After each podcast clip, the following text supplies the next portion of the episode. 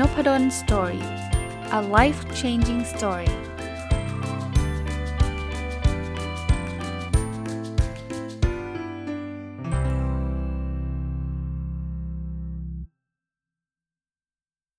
สวัสดีครับ ยินดีต้อนรับเข้าสู่น p ดลสตอรี่พอดแคสต์นะครับ วันนี้กลับมากับหนังสือ 1000 plus little habits of happy successful relationship ของคุณ Mark and Angel Chernoff นะครับ วันนี้เลือกบทนี้มาอยากจะมาชวนคุยเรื่องนี้นะครับ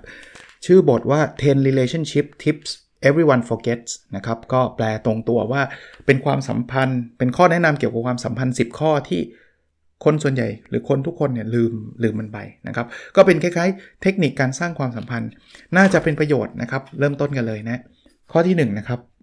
เขาบอกว่าให้เรารู้จักให้อภัยนะครับ เพื่อที่จะรักษาบาดแผลในใจของเรานะ ก็ข้อนี้คงไม่ต้องพูดเยอะนะ ถ้าใครฟังนบดนสตอรี่ผมก็พูดมาตลอดว่า การที่เราให้อภัยไม่ได้เป็นการช่วยเหลือคนอื่น เป็นการช่วยเหลือตัวเราเอง ให้อภัยไม่ได้เป็นการยอมรับว่าสิ่งที่เขาทาเป็นสิ่งที่ถูกต้องนะครับ แต่เป็นการปลดปล่อยความทุกข์ความโกรธความเกลียดออกจากตัวเรา เพราะว่าต่อให้เราไม่ให้อภัยนะครับ ผลลัพธ์ที่เกิดขึ้นกับคนที่ทำไม่ดีกับเราเนี่ยมันก็ไม่ได้เปลี่ยนแปลง บางคนเนี่ยเขาทำไม่ดีกับเราเขาอาจจะพูดจาไม่ดีกับเรา เขาอาจจะหลอกลวงเราหรืออะไรก็ตาม ให้อภัยกับไม่ให้อภัยเนี่ยเขาก็เขาก็เหมือนเดิมอะถ้าเขาผลลัพธ์ไม่ดีมันก็ไม่ดีเหมือนเดิม หรือเขาไม่รู้เรื่องเขาก็ไม่รู้เรื่องไม่รู้เรื่องเหมือนเดิม แต่การให้อภัยมันทำให้เราจิตใจไม่ต้องไปนั่งคิดนั่งโกรธนั่งเครียดนั่งแค้นนั่งอะไรแบบนี้เราก็จะมีจิตใจที่ดีขึ้นนะครับ เพราะนั้นก็ต้องเลตโกนะครับปล่อยวางและให้อภัยนะครับ ไม่เน้นนะครับ ไม่ได้แปลว่าให้อภัยแปลว่าจะบอกว่าโอ้คุณทำนี้เป็นสิ่งที่ยอดเยี่ยมไม่ใช่เราแค่ให้อภัยแล้วก็ลืมแล้วก็จบนะครับ อันที่2นะครับให้เรารู้จักจะใช้คำว่าอะไรนะมีกำลังใจในการเริ่มต้นใหม่ เวลาเราทำอะไรผิดพลาด ในเรื่องความสัมพันธ์นะครับ บางทีเราอยู่ด้วยกันสามีภรรยาหรือแฟนกันเนี่ยเราก็อาจจะทำอะไรที่ไม่ถูกต้อง ผิดพลาด กล้าออกมายอมรับเริ่มต้นใหม่ครับ สมมุตินะ สมมุติว่าเราอาจจะเคยโกหกเขาออกมาคุยกับเขาเลยครับ ว่าที่ผ่านมาเนี่ยนี่คือสิ่งที่เราทำไม่ถูกต้อง นี่คือสิ่งที่เราโกหก และเราก็บอกเขาให้ชัดๆว่าเราจะไม่ทำสิ่งนี้แล้วนะครับทำแบบนี้เนี่ยบอกว่าความสัมพันธ์เราจะเบาขึ้นแล้วก็ดีขึ้น เพราะว่าถ้าเรายังคงโกหกต่อไปเรื่อยๆนะส่วนตัวนะอันนี้ผมผมชวนคุยต่อนะ มันจะยากขึ้นเรื่อยๆ ครับ ผมอันนี้เป็นค่านิยมของผมเองนะ ผมว่าโกหกมันทำให้ไลฟ์คอมพลีเคททำให้ชีวิตมันยุ่งยาก บอกตรงๆง่ายกว่า เอาเอาเอาไม่ต้องเรื่องแฟนก็ได้ เอาเรื่องเพื่อนก็ได้ เพื่อนชวนกินข้าวเนี่ย ถ้าเกิดคุณกลัวโควิด คุณบอกเพื่อนเลยกลัวโควิด เพื่อนอาจจะรอเนี่ยเฮ้ย กลัวอะไรวะ นี่เป็นมาแล้วสองรอบไม่เห็นเป็นไรเลยนู่นนี่นั่น แต่เรากลัวไง ราะว่าสถานการณ์เราอาจจะต่างจากเพื่อนเนาะเราอยู่กับคุณพ่อคุณแม่ที่มีอายุเยอะเพื่อนเขาอยู่คนเดียวเขาแข็งแรงมันต่างกันเนี่ยนะครับ เพราะฉะนั้นเนี่ยบอกตรงๆแล้วจบ แต่ถ้าเกิดเราเริ่มโกหกนะความซับซ้อนมันจะเริ่มเกิดขึ้น เฮ้ยงานยุ่งคราวนี้เพื่อนมาดูล้วทำไมถึงยุ่งวะวันก่อนนี่ยังเห็นไปเที่ยวเลยอะเฮ้ยไม่ได้ไปเที่ยวเว้ยนัดไปคุยกับลูกค้านัดลูกค้าเอาลูกค้ารายไหนรายนี้เฮ้ย ไลน์นี้นัดได้ไงวันก่อนยังคุยกับเราอยู่เลย โอ้โห ชีวิตวุ่นวายยุ่งยากครับนะเพราะนั้นเนี่ยจะให้ชัดบอกกันตรงๆ บอกอาจารย์ถ้าบอกตรงๆ แล้วเพื่อนไม่โกรธมันมันมันวันว่าเราเละเทะเลยเอ้ยอย่างนั้นคงไม่ใช่เพื่อนที่ดีสักเท่าไหร่แล้วมั้งใช่ไหมจริง ๆ เพื่อนที่ดีเขาไม่ไม่ไม่มาว่ากันหรอกนะถ้าเกิดอีกคนนึงไม่สบายใจในการจะทำอะไรอย่างหนึ่งด้วยเหตุผลของเขาอะเราจะบอกว่าเฮ้ยโหถ้าเกิดแกกลัวติดโควิด ฉันจะเลิกคบแกเงี้ยเหรอ คงไม่ใช่ถ้าเกิดเขาเลิกจริง ๆ ก็ก็ก็ดีแล้วแหละที่เขาเลิกจริงไหมเพราะว่าแสดงว่าเขาแบบไม่ค่อยให้ให้สนใจความรู้สึกเราเลยนะครับ ข้อที่3นะอยากจะมีความสัมพันธ์ที่ดีเนี่ยเลิกซุบซิบนินทา แล้วพูดคุยกัน คุณซุบซิบกับใครนะ คุณไม่มีทางมีความสัมพันธ์ที่ดีกับกับคนที่คุณซุบซิบอะ่ะ คืองี้สมมุติคุณไม่ชอบเพื่อน Mister A แล้วคุณเอา Mister A ไปไปเมาท์ A เนี่ยมันเลวนะ A มันแย่ คุณไม่มีทางมีความสัมพันธ์ที่ดีกับ Mister A นี่ได้เลยจริงปะถึงแม้ว่าต่อหน้าคุณจะดูแบบเฮ้ย เป็นไงเพื่อนดีไม่เพื่อนอะไรเงี้ย คนอื่นเขาเห็นเขายิ่งมองคุณแย่นะ เพราะว่าลับหลังนี่คุณเอา A ไปด่าสะเละเทะเลย แต่พอเจอหน้าคุณไปแบบ เฮ้ยเพื่อนกันเว้ยแค่นี้ไม่เป็นไรเว้ยอะไรเงี้ย คนอื่นมองเขาจะรู้สึกไง โอ้โห นี่หน้าไหว้หลังหลอกของแท้เลยนะครับ ความสัมพันธ์คุณไม่ดีแน่นอน ถ้าคุณยัง value ความสัมพันธ์กับ Mister A อยู่ Mister A นี่ไม่จำเป็นต้องเป็นคนชื่อ A อย่างเดียวนะครับ ผมแค่ยกตัวอย่าง คุณคุยเขาตรงๆดีกว่า เฮ้ย ที่เธอทำแบบนี้เราว่ามันไม่ work ว่ะ เราไม่ค่อย happy เลยนะ เพราะว่าอะไรก็ว่าไป อย่างนี้ดีกว่าครับ ดีกว่าคุณจะเอาเขาไปนินทาว่าร้ายเยอะแยะ แล้วบางทีไม่ใช่ความจริงด้วย หรือบางทีเป็นความจริงครึ่งเดียว เพราะคุณไม่รู้นะครับ อะ มาต่ออีกกันครับ อันที่4เนาะเขาบอกว่าถ้าคุณมีความสัมพันธ์กับใครก็ตามเนี่ย คุณต้องให้ช่องว่างหรือระยะ ห่างกับเขา ให้เขาสามารถเป็นตัวของตัวเขาเองได้นะครับ ให้เขาสามารถที่จะตัดสินใจด้วยตัวเขาเองได้ ข้อนี้ผมว่ามันเป็นศิลปะเลย ศิลปะของความสัมพันธ์เลย คือนี่แบบอายุ 50 แล้วเนาะก็เลยเลยมองเห็นภาพนี้ชัดขึ้นนะว่าความสัมพันธ์ที่มันใกล้กันเกินไป ก็ไม่ดี ไกลมากเกินไปก็ไม่ดี แล้วที่ที่มันยากอยู่ตรงนี้ครับ คือความสัมพันธ์ระหว่าง คน2คนเนี่ยมัน tailor-made อะคือคือเลเวลเนี้ยสำหรับคนบางคนเนี่ยกำลังดีแต่สำหรับคนอีกคนหนึ่งอาจจะใกล้ไป อาจจะไกลไป ไม่เหมือนกันนะ require ไม่เหมือนกัน ผมถึงบอกเด็กๆอะที่มีแฟน ผมบอกว่าหาหาช่องว่างตรงนี้ให้เจอ เพราะเราเรากำลังคุยกับคนที่เราไม่รู้จักใช่ไหมคนที่เพิ่งมาเป็นแฟนกันเนี่ยเรายังไม่รู้หรอกต่อให้เป็นเพื่อนกันมาก่อนด้วยนะ เราก็ไม่รู้หรอกเพราะว่ามาตรฐานมันไม่เหมือนกัน นะเพื่อนกันห่างขนาดนี้เราแฮปปี้แต่แฟนกันห่างขนาดนี้เราอาจจะรู้สึกว่าเขาไม่สนใจเราก็ได้ แต่ถ้าใกล้ไปนะ เธอไปไหนฉันต้องไปด้วย เธอทำอะไรฉันต้องรู้ร้อยเปอร์เซ็นต์อึดอัดอีก เพราะนั้นทุกคู่ความสัมพันธ์สามีภรรยาเหมือนกันครับ แต่งงานกันเนี่ย ถ้าเราแบบว่า เฮ้ยไม่ได้ละ ทุกอย่างทุกย่างก้าวภรรยาทำอะไรสามีต้องรู้หมด ฉันต้องตัวติดเธอหรือว่าสามีทำอะไรภรรยาต้องรู้หมด ต้องตัวติดกัน บางทีมันเกิดความอึดอัดนะ แล้วแล้วบางทีพอเริ่มอึดอัดนะ มันจะมันจะพานไปอีกเรื่องหนึ่งเลยนะ คือสามีเริ่มรู้สึกว่าทำไมเธอต้องตามฉันนะภรรยาก็ระแวงเลย เฮ้ยทำไมแต่ก่อนตามได้เดี๋ยวนี้ตามไม่ได้มีอะไรหรือเปล่าอ่ากลายไปเขาเรียกว่า self fulfillment prophecy ก็คือคำทำนายที่เป็นจริง ตอนแรกสามียังไม่มีกิ๊กหรอก ตามจนลำคาญเลยมีกิ๊กมันซะเลย ซึ่งไม่ใช่ข้ออ้างนะจริงๆ ไม่ใช่ข้ออ้าง แต่ว่ามันเกิดเหตุการณ์แบบนั้นจริง ๆ นะครับ เพราะฉะนั้นระวังนะครับระวังเรื่องของการให้ให้สเปซช่องว่างระหว่างกัน ข้อที่5นะคุณอยากให้ความสัมพันธ์ของของคุณกับเพื่อน คุณกับแฟน คุณกับสามีหรือภรรยาเนี่ยดีเนี่ยก็คือทำอะไรก็ตามนะครับ ที่ทำให้เรามีความสุข โดยเริ่มจากตัวเราก่อนนะผมผมมองมองแบบนี้นะครับเเราไม่อยากอยู่กับคนที่เครียด เราไม่อยากอยู่กับคนที่ ทุกวันมีแต่ความทุกข์มาแชร์ให้เราฟังอย่างเดียวหรอกนะใช่ครับความทุกข์ความสุขเนี่ยมันอาจจะบังคับกันไม่ได้ร้อยเปอร์เซ็นต์นะบางคนบอกว่าตกงานจะให้ยิ้มเหรอก็ใช่ แต่ว่ามันตกงานกันทุกวันเลยหรือเปล่าคือบางคนเนี่ยจะเป็นคนที่โฟกัสเรื่องความทุกข์ก่อน อะไรทุกข์จะหยิบมาใส่หยิบมาใส่โดยอัตโนมัติเขาไม่รู้ตัวนะแล้วพอมันเต็มไปด้วยความทุกข์นะพอเจอหน้ากันนะเพื่อนกันเจอหน้ากันนะ ระบายอย่างเดียวเลย ฉันอย่างนั้นเพลงซวยที่ทำงานห่วยมากหัวหน้าไม่ได้เรื่อง แฟนก็ไม่ไหวนี่นั่นเจอกับเพื่อน 3 ชั่วโมงบน อย่างเดียว 3 ชั่วโมงคุณคิดว่าเพื่อนอยากฟังตลอด 3 ชั่วโมงไหมไม่อยากหรอกถึงแม้จะเป็นเพื่อนดีเพื่อนแท้เอานะระบาย ผมผมบอกแบบนี้แปลว่าไม่เอ้ยบุคคลบอกอ๋อห้ามระบายให้เพื่อนฟังเหรอระบายได้ แต่ถ้ามันทำเป็นนิสัยอะมันไม่ใช่แล้วไงคือเราอาจจะต้องลดละเลิกบางเรื่องไปไหมโฟกัสสิ่งที่ดีๆ ข้อนี้ทำให้ผมได้คิดนะที่บอกว่ากฎแห่งแรงดึงดูดอะ ว่าถ้าเราคิดถึงสิ่งที่ดี มันก็จะดึงดูดเฉพาะสิ่งที่ดีเข้ามา ถ้าเราคิดถึงสิ่งนี้ไม่ดี มันก็จะดึงดูดสิ่งที่ไม่ดีเข้ามาเนี่ยบางคนบอกโอ้ยมันเพ้อเจ้อเปล่า มันเป็นอะไรที่พิสูจน์ทางวิทยาศาสตร์ไม่ได้ ส่วนตัวผมคิดว่ามันเป็นเรื่อง mindset มากกว่าครับคือจริงๆอะสิ่งดีกับไม่ดีมันเข้ามาเท่าเดิมอะมันเข้ามาแบบแรนดอมมาบางทีมันก็ดีบางทีก็ไม่ดี แต่เวลาคนที่เขาคิดถึงมุมที่ดีเยอะเนี่ยเขาจะโฟกัสสิ่งที่ดีไงเพราะนั้นเวลาสิ่งที่ไม่ดีเข้ามามันมันจะอยู่นอกเรดาร์เขาอะ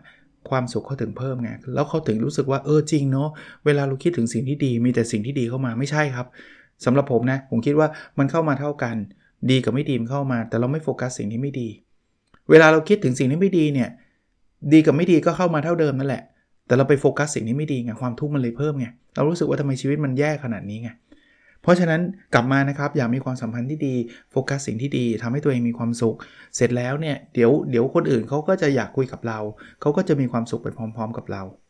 มาดูอันถัดไปนะครับเขาแนะนำว่าอยากให้ความสัมพันธ์ระหว่างเรากับคนอื่นนะกับคนที่เรารักนะไม่ว่าจะเป็นเพื่อนหรือคู่ชีวิตเราเนี่ยดีเนี่ยเขาบอกว่าให้เราแสดงความห่วงใย แสดงความปรารถนาดี ไม่ต้องอะไรเยอะแยะนะครับทำเล็กๆ แต่ทำทุกวัน จริงๆ แค่บอกรักกันเนี่ยกก็ช่วยนะ หรือว่า gesture หรือว่าลักษณะบางอย่างอะที่ผมคิดว่ามันมันมันดูไม่ได้เป็นแบบ เป็นอะไรที่ยิ่งใหญ่เลยนะ แต่ว่ามันส่งผลนะในระยะยาวส่งผลกับความสัมพันธ์นะอันนี้ผมผมยกตัวอย่างแล้วกันนะ ส่วนตัวเนี่ยเเวลาลูกกลับมาเนี่ยผมผมผมจะทักทายแล้วก็ดีใจ แล้วผมดีใจจริงๆนะไม่ได้แกล้งแล้วไม่ได้ทำเฉยๆนะ ผมดีใจอ้าวกลับมาแล้วเหรอลูกอะไรเงี้ยไม่ว่าผมจะทำงานอะไรอยู่ก็ตาม ยกเว้นว่า สอนอยู่ข้างบนนะนะแต่ส่วนใหญ่ไม่หรอกเพราะว่าลูกกลับมาเย็นก็ไม่ได้สอนแล้วนะเพราะฉะนั้นเนี่ยเราเราแค่ gesture แบบนี้ gesture คือมีมีการแสดงออกแบบนี้ซึ่งเป็นการแสดงออกแบบเราดีใจจริง ๆ แทนที่บางคนนะผมก็ไม่ได้ว่าหรอกเพราะว่ามันคงเป็นนิสัยหรือว่าแต่ละบ้านก็อาจจะไม่เหมือนกันนะบางทีลูกกลับมาทักทายพ่อแม่บอกว่าพ่อสวัสดีครับแม่สวัสดีครับบางที เออ แล้วก็ไม่ไม่ได้ฟังอะไรอีก จริง ๆ ให้เวลานิดเดียวเองครับ แสดงความดีใจเวลาเขากลับมาบ้านอะไรเงี้ย หรือสามีภรรยาก็เหมือนกันเนาะ บางทีเนี่ยแค่แบบคนกลับมาเนี่ยยิ้มให้กันพูดคุยทักทายกันกินข้าวยังเหนื่อยไหมอะไรเงี้ยมันเป็น small way จริงๆนะมันเป็นแบบอะไรเล็กๆอะแต่ว่าผมว่าทำเป็นประจำเนี่ยมันมันมีนะมันมีความหมายอะนะครับ เพราะนั้นฝากไว้แล้วกันครับ จะทำอะไรก็ได้ที่เป็นตัวตนเรานะ ไม่ใช่ว่าเวอร์วังอลังการแบบทำได้ 3 วันแล้วเลิกเงี้ยไม่เอานะครับ เห็นแล้วยิ้ม เห็นแล้วกระตือรือร้น หรืออะไรอย่างเงี้ยก็ได้นะครับ อันที่ 7 อันนี้พูดง่ายทำยาก ผมเชื่อเลย คือเขาบอกว่าให้พูดให้น้อยลง ถ้ามันมีความหมายมากขึ้น คือส่วนตัวผมเนี่ยผมคิดว่าทักษะนี้ยากเพราะว่าคนชอบพูดครับ เห็นอะไรก็อยากจะให้ความรู้ อยากจะให้ความคิดเห็นตลอดเวลา โดยเฉพาะ status ที่มันอยู่อยู่ห่างกัน เช่น พ่อกับลูก แม่กับลูกเนี่ยมีโอกาสเยอะมากนะครับ ที่คุณพ่อคุณแม่จะพูดมากกว่าลูก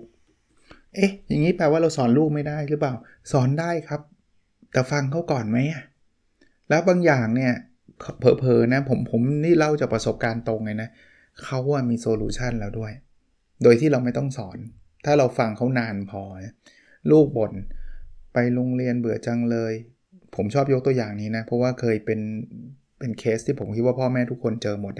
นะครับ ผมก็เคยเจอในอดีต ถ้าเราไม่ฟังเขานะ วันนี้ขึ้นรถมาเสร็จปุ๊บไปรับลูกปุ๊บเบื่อมากเลยเรียนโรงเรียน แล้วเราใส่เลย 10 นาที ถึงประโยชน์ของโรงเรียน มีเด็กอีกหลายล้านคนที่เขาอยากเรียนแล้วไม่ได้เรียน สมัยพ่อเล็กๆครูดุกว่านี้อีกหูเยอะแยะไปหมดเลยเต็มไปหมดลูกเขาก็จบตรงนั้นเนะ่ยเขาไม่รู้จะพูดอะไรต่อล้วสิ่งจริง ๆ ที่เขาต้องการคือเขาอยากระบายเฉยๆ เขาอยากคนอยากให้คนมารับฟังความรู้สึกเขา ที่ผมบอกว่ามันเป็นบทเรียนผมคือบางทีเนี่ย ผมฟังครับ ไม่ใช่บางทีตอนหลังๆ ผมฟังตลอดแหละ แต่ว่ามันจะออกมาเองครับ สุดท้ายเนี่ยเขาบ่นบ่นบ่นบ่นแล้วเขาก็บอกผมนะเขาบอกเขารู้นะโรงเรียนมันดีอะมันมันมีความจำเป็นแล้วว่าทุกคนจะต้องเรียนแต่เขาแค่รู้สึกหงุดหงิดแล้วก็เหนื่อย แค่นั้นเอง ขอบคุณที่ฟังเขาอะไรเงี้ยจบคือคุณไม่ต้องสอนอะไรด้วยซ้ำอะเพราะว่าคือเขาต้องการแค่คนฟัง แน่นอนบางอย่างรู้สึกว่าเฮ้ยลูกคุณคิดแบบนี้มันผิดก็รอสิครับ เราไม่ได้แปลว่า ถ้าเราไม่ได้พูดภายใน 1 นาที แล้วเราจะไม่ได้พูดกับเขาเลยนี่รอดีครับพูดให้หมดเลย เอาให้เขาผิดให้สุดทางเลย ให้เขารู้สึกยังไงบอกให้หมด แล้วคุณจะได้ information เยอะขึ้นด้วยนะบางทีเขาอาจจะเข้าใจผิด บางทีเพื่อนอาจจะบอกผิดผิดบางทีอะไรก็แต่คุณฟังเขาเยอะๆเลยคุณเหมือนคุณเก็บข้อมูลเนะ่ยแล้วพอเขาบอกหมดแล้วอะ่ะเดี๋ยวคุณมีเวลาคุณบอกเขาได้เลย เหมือนที่ผมเคยเล่าอะ ผมฟังเขาจนเขาไม่รู้จะพูดอะไรแล้วเขาจะถามผมเองอะบอกว่าพ่อมีอะไรจะสอนไหมเขาอยากได้รับคำแนะนำจากเรานะครับ บางทีเขาฝากเขาเขาเขาเล่าให้ฟังเนี่ยเขาอยากรู้นะ แต่ไม่ใช่ว่าพูดคำนึงสอน 10 นาที พูดอีกคำหนึ่งสอน 10 นาทีจบเขาไม่เขาไม่อยากรู้ล้วนะครับ ฝากไว้นะครับไม่ใช่แค่พ่อกับลูกนะสามีภรรยาเหมือนกันนะครับ บางทีแฟนกันอย่างเงี้ยพูดคนนึงพูดนิดนึงอีกคนนึงโหต่อซะยาวเลยบางทีก็มันก็ไม่เข้าใจกัน ข้อที่ 8 นะครับเขาบอกว่าให้เอาความรักและความเชื่อถือเนี่ยชนะความกลัว คือข้อนี้พูดง่ายทำยากอีกเหมือนกัน เพราะว่าเราก็จะกลัวว่าเดี๋ยวอีกฝ่ายหนึ่งจะทำอะไรยังไงแบบไหน เอาแบบถ้าเป็นคู่ชีวิตกันหรือเป็นแฟนกัน เราก็กลัวว่าเขาจะไปมีคนอื่น เราก็จะกลัวว่าเขาจะไม่ซื่อสัตย์กับเรา เขาจะมีกิ๊กนู่นนี่นั่น ถ้าคุณรักเขานะ แล้วคุณเชื่อถือเขานะ จริง ๆ คุณไม่ไม่จำเป็นต้องกลัวเอาอาจารย์แต่ถ้าเขาทำเขาทำเขาก็ทำครับ เพราะฉะนั้นความกลัวไม่ได้ทำให้เขาไม่ทำนะครับ ถ้าถ้าเกิดความกลัวมันช่วยได้นะเออเรากลัวเขามีกิ๊กแล้วเขาก็เลยไม่มี เออกลัวไปเลยครับ แต่ถ้าเกิดเรากลัวแล้วช่วยไม่ได้ สู้เชื่อเขาช่วยรักเขามากๆ เชื่อไหมครับว่าบางทีอะที่เมื่อกี้ผมก็เล่าให้ฟังครับ การที่เขาไปนอกใจหรือว่าไปมีคนอื่นเนี่ย มันเกิดจากความไม่รักและไม่เชื่อนี่แหละ เธอทำอะไรอย่าให้ฉันรู้นะนู่นนี่นั่นเราก็เลยกลายเป็นคนที่ไม่น่ารักพอไม่น่ารักมากๆเขาก็ไม่อยากอยู่กับเรา แล้วเขาก็อาจจะไปมีคนอื่นจริง ๆ ผมพูดแบบนี้ผมไม่ได้พูดว่าการมีคนอื่น เป็นสิ่งที่ดีเลยนะครับ ผมไม่เห็นด้วย แล้วมันก็ไม่ใช่ไม่ไม่ใช่ข้ออ้างว่า ก็เป็นเพราะเธอบ่นมากฉันจึงมีคนอื่นก็ไม่ใช่ข้ออ้างนะครับเป็นการเป็นคนอื่นไม่ไม่ใช่สิ่งที่ดี แต่ว่าในมุมของเราเนี่ยที่เราทำได้คือให้ความรักเขา ให้ความเชื่อถือเขา แล้วส่วนใหญ่บางทีเราให้ความรักและความเชื่อถือเนี่ยเขามีความสุขเวลาอยู่กับเรา โอกาสขีดเส้นใต้คำว่าโอกาสนะครับ ที่เขาจะมีคนอื่นก็น้อยลง ใช่ครับมีคนบางคนก็บอกว่าโอ้ฉันรักเขาจะตาย ฉันเชื่อเขาจะตายแต่เขาก็หักหลัง มีครับ มันไม่ได้มีอะไรเป็นร้อยเปอร์เซ็นต์พิสูจว่าถ้าฉันทำแบบนี้แล้วทุกคนจะต้องดีหมดไม่มีครับ แต่ว่าความเป็นไปได้เนี่ยมันก็จะเยอะขึ้นถ้าเกิดเราเราเรารักเขาเราเชื่อเขาเนี่ยโอกาสที่เขาอยากที่จะไปมีคนอื่น มันก็จะน้อยลง ไม่ใช่ว่ามันเป็นศูนย์นะมันก็จะน้อยลง ลองดูนะครับ เอาเอาความรักความเชื่อถือเนี่ยเอาเอาชนะความกลัวแล้วมันก็จะช่วยได้หลาย ๆ อย่าง ผมมีอันมีประสบการณ์กับลูกนะ ลูกผมไปเรียนต่อต่างประเทศเนี่ย ผมและภรรยาผมกลัวสารพัดครับ กลัวว่าจะเจอคนไม่ดี กลัวเจอเพื่อนไม่ดี กลัวว่าจะมีอันตรายเวลาตอนกลางคืน เดินกลับบ้านนู่นนี่นั่นเรามีความกลัวหมดเลยครับ แต่สุดท้ายถามว่ากลัวไปแล้วเราช่วยอะไรเขาได้ไหม ถ้ากลัวแล้วมันช่วยทำให้เขาเจอเพื่อนดีได้หมดเลย ถ้ากลัวแล้วมันช่วยทำให้เขาแบบปลอดภัยได้ร้อยเปอร์เซ็นต์เรากลัวได้เต็มที่เลยครับ กลัวมันทุกวันเลย แต่มันช่วยไม่ได้ครับ แล้วทุกอย่างเนี่ย เราก็สอนเขาไปหมดแล้ว ทุกอย่างเราบอกเขาไปหมดแล้ว สิ่งที่เราให้ได้คือความรักและความเชื่อถือนั่นแหละ แล้วผมก็เชื่อมั่นนะครับว่า ถ้าลูกรู้ว่าพ่อแม่รักเราก็เชื่อเขามากๆเนี่ยเขาก็จะประพฤติตัวอย่างที่พ่อแม่รักแล้วเชื่อเขานั่นแหละนะครับถามว่าร้อยเปอร์เซ็นต์ไหมบางคนบอกก็ไม่ร้อยเปอร์เซ็นต์ผมบอกแล้วไม่มีอะไรร้อยเปอร์เซ็นต์ผมพูดถึงความน่าจะเป็นมากกว่า ว่ามันจะมีโอกาสมากขึ้น แต่บางคนบอกเนี่ยงานลูกเนี่ยโบรักมากเลยเชื่อมากเลยมันก็เละก็เป็นไปได้ แต่ถึงคุณไม่รักคุณไม่เชื่อมันก็เละเหมือนกันครับ ถึงผมถึงบอกไงครับว่า ลองลองลองดูนะครับ ลองพิจารณาดูก็แล้วกัน ข้อ 9 นะเขาบอกว่าให้เรายอมรับอย่าไปคาดหวังอะไรมาก ข้อนี้อาจจะเป็นเป็นสิ่งที่เป็นศิลปะอีกอย่างหนึ่งนะครับ คือไม่คาดหวังเลยไม่ดี เพราะว่าเราจะไม่พัฒนาอะไรเลยนะครับ ความสัมพันธ์มันก็ต้องมีความความหวังอยู่บ้างเนอะว่าเขาน่าจะทำอะไรให้เราบ้างยังไงนะครับ เป็นพื้นฐาน ไม่ใช่ว่าเฮ้ยฉันไม่หวังเลยจากตัวเธอเลยเงี้ยมันก็มันก็ยากนะให้ให้เรายอมรับทุกอย่างนี่เป็นตัวเขาเลย มันก็ยาก แต่คาดหวังซะเยอะเลย เธอจะต้องทำหนึ่งสองสามสี่ห้าหกเจ็ดแปดเก้าสิบยี่สิบข้อแบบนี้กับฉันทุกวันอย่างเงี้ย รับประกันอยู่กันไม่รอดแน่นอน เราต้องยอมรับความเป็นตัวตนเขาให้ได้ระดับหนึ่ง บางอย่างที่รับไม่ได้เราต้องพูดคุยกัน แล้วจริงๆ กว่าจะมาแต่งงานกว่าจะมาเป็นแฟนกันได้เนี่ย ผมคิดว่าเราต้องเรียนรู้นะ ผมถึงไม่ค่อยเป็นคนที่เชียร์ว่าเจอกันเดือนเดียวแต่งงานเนี่ยเพราะว่าแต่งงานมันคือคอมมิชเมนต์เรียนรู้กันก่อนว่า ถ้าคนนี้ผู้ชายคนนี้มีอะไรที่เรายอมรับไม่ได้เลย คุณอย่าไปหวังนะครับ ว่าแต่งงานแล้วเขาจะเปลี่ยนเขาจะไม่เปลี่ยนครับ ถ้ารับไม่ได้ไม่ควรแต่ง ผู้หญิงคนนี้มีค่านิยมบางอย่างที่เราไม่สามารถอยู่ได้เลย บอกเขาพูดคุยกันกัน ถ้าเขาเปลี่ยนไม่ได้ เพราะเขาคิดว่า มันคือตัวตนเขาเขาไม่อยากเปลี่ยนคือจบ เราก็อาจจะเป็นเพื่อนกันต่อ แต่ว่าเป็นคู่ชีวิตกันไม่ได้ แต่ว่าบางคนบอกเอ้ยเดี๋ยวเขาก็เปลี่ยนเองไม่เปลี่ยนหรอกครับ มนุษย์เราอะถ้าค่านิยมหลักๆค่ะเราเป็นคนแบบไหนเนี่ยมักจะเป็นแบบนั้น มีมีเคสที่เปลี่ยนได้ไหมมีแหละ แต่ว่าผมว่าไม่เยอะนะนะครับ เพราะนั้นถ้าเขาเข้ามาอยู่ในชีวิตเราแล้ว ที่เหลือแสดงว่าเรายอมรับได้ไงเขา perfect สำหรับเราไหมไม่ครับ ไม่มีใคร perfect สำหรับอีกคนหนึ่งครับ ไม่มีทางเลยครับ ไม่มีทาง 100%แน่นอน แต่ว่าเราจะยอมรับความเป็นตัวตนเขาได้แหละนะครับ ข้อที่ 10นะในที่สุดแล้วเนี่ยไม่ว่าจะเป็นเพื่อนเป็นแฟนเป็นอะไรก็ตามนะ ถ้าเราพบว่าเขาไม่ใช่คนที่ใช่อะสุดท้ายเราต้องปล่อยปล่อยปล่อยเข้าไปครับ เราอยู่ด้วยกันก็จะมีแต่ความทุกข์ทั้งสองสองฝ่ายเนาะแต่ว่าลองดูดีๆนะครับคำว่าใช่ไม่ใช่ ไม่ใช่ว่าอย่างอย่างข้อเมื่อกี้ครับ ถ้าเรา expect ว่าคนที่ใช่ต้องทำร้อยอย่างให้ได้ตามนี้ คุณจะไม่เจอใครเลยสักคนครับ คุณจะคบกับเพื่อนไม่ได้สักคน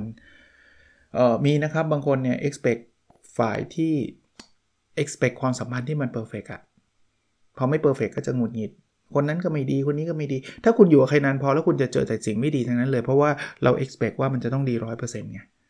แล้วแล้วใครเป็นทุกตัวเรานี่เป็นทุกบางคนก็บอกว่าพูดไม่ได้เนี่ยพูดแล้วเดี๋ยวมันก็จะไม่ครบเรา พูดแล้วมันก็จะไม่อยู่กับเราอะไรเงี้ยก็คุณ expect มันร้อยไงเขาทำ90 คุณก็ไม่พอใจเขาเพราะว่าคุณจะมองเห็นว่ามันขาดอยู่อีก 10ไง จริง ๆ 90 เราควรแฮปปี้แล้วถ้าเกิดเรา expect 80อะใช่ปะผมไม่ได้บอกว่าเรา expect 0 หรือ expect 10 นะ expect ได้ระดับหนึ่งแต่อย่า expect เป็น 90 100 expect แบบนั้นชีวิตไม่มีความสุขหรอกนะครับ ก็ทวนให้ฟังเร็วๆ 10 ข้อนะ ที่จะทำให้เรามีความสัมพันธ์ที่ดีนะครับ ข้อข้อแรกนะครับคือให้อภัยนะครับ ข้อที่2นะครับมีอะไรบอกว่าคุณผิดพลาดยังไงบอกเขาตรงๆนะครับ ข้อที่3นะครับเลิกเอาเขาไปนินทา ข้อที่4นะครับให้ระยะห่างกันบ้างระดับหนึ่งข้อที่5นะครับทำอะไรก็ตามที่เราทำแล้วเรามีความสุขคนเขาถึงจะอยากอยู่กับเรา ข้อที่6นะครับพยายามทำสิ่งดีๆ เล็ก ๆ น้อยๆให้กับคนที่เราอยากมีความสัมพันธ์ด้วยเนี่ยทุกวันนะครับ ข้อที่7นะครับบางทีต้องฟังมากกว่าพูด ข้อที่8นะครับให้ความรักและความเชื่อถือเอาชนะความกลัว ข้อที่9นะครับยอมรับอย่าไปคาดหวังมากจนเกินไป และข้อที่ 10 ถ้าใครที่มันไม่ใช่จริง ๆ ก็ต้องปล่อยเขาไปนะครับก็ชื่อบทความอีกรอบหนึ่งนะครับ 10 relationship tips everyone forgets นะครับ 10 ข้อแนะนำเกี่ยวกับความสัมพันธ์ที่คนมักจะลืมนะครับ จากหนังสือ 1000 plus little habits of happy successful relationships ของคุณ Mark and Angel Chernoff นะครับ ก็ช่วงนี้ อ่านหนังสือค้างอยู่หลายเล่มนะครับยังไม่ได้มารีวิว ก็ขอเป็นมุมความสัมพันธ์มุมแบบนี้ไปบ้างนะครับ โอเคครับ แล้วเราพบกันในสดถัดไปนะครับ สวัสดีครับ